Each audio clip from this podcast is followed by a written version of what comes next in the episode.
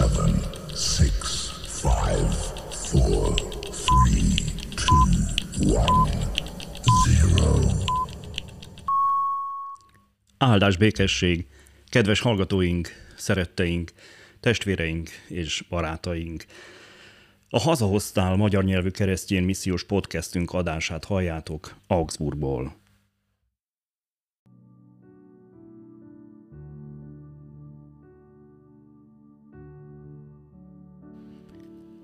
János evangéliuma, 10. fejezet, 22-től 41. versekig. Jézus a templom szentelési ünnepen. Elérkezett Jeruzsálemben a templom szentelés ünnepe. Tél volt. Jézus a templomban, Salamon csarnokában volt. Ekkor körülvették a zsidók, és így szóltak hozzá. Meddig tartasz még bizonytalanságban bennünket? Ha te vagy a Krisztus, mondd meg nekünk nyíltan. Jézus így válaszolt nekik.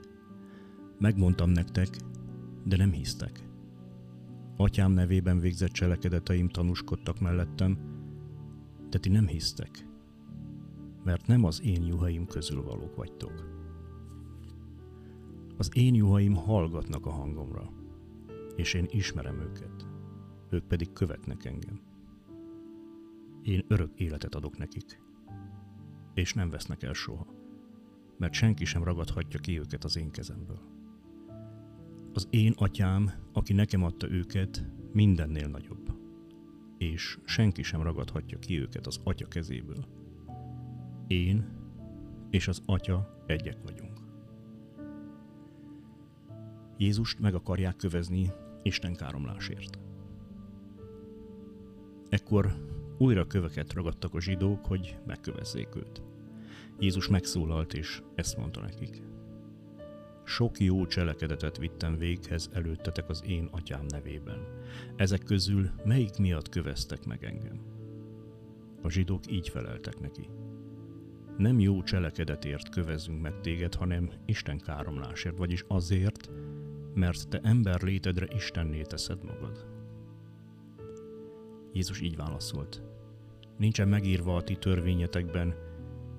Én mondtam, Istenek vagytok.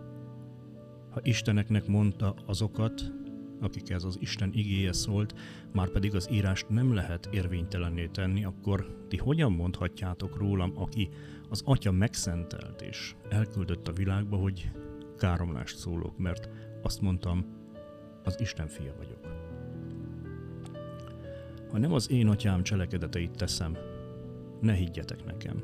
De ha azokat teszem, akkor, ha nekem nem is hinnétek, higgyetek a cselekedeteknek, hogy felismerjétek és tudjátok, az atya én bennem van is, én az atyában. Ekkor ismét el akarták fogni, de ők kimenekültek a kezük közül. Jézus újra elment a Jordánon túlra, arra a helyre, ahol korábban János keresztelt és ott maradt. Sokan mentek oda hozzá, és azt mondták, hogy János nem tett ugyan egyetlen csodát sem, de mindaz, amit János őróla mondott, igaz volt. És ott sokan hittek benne.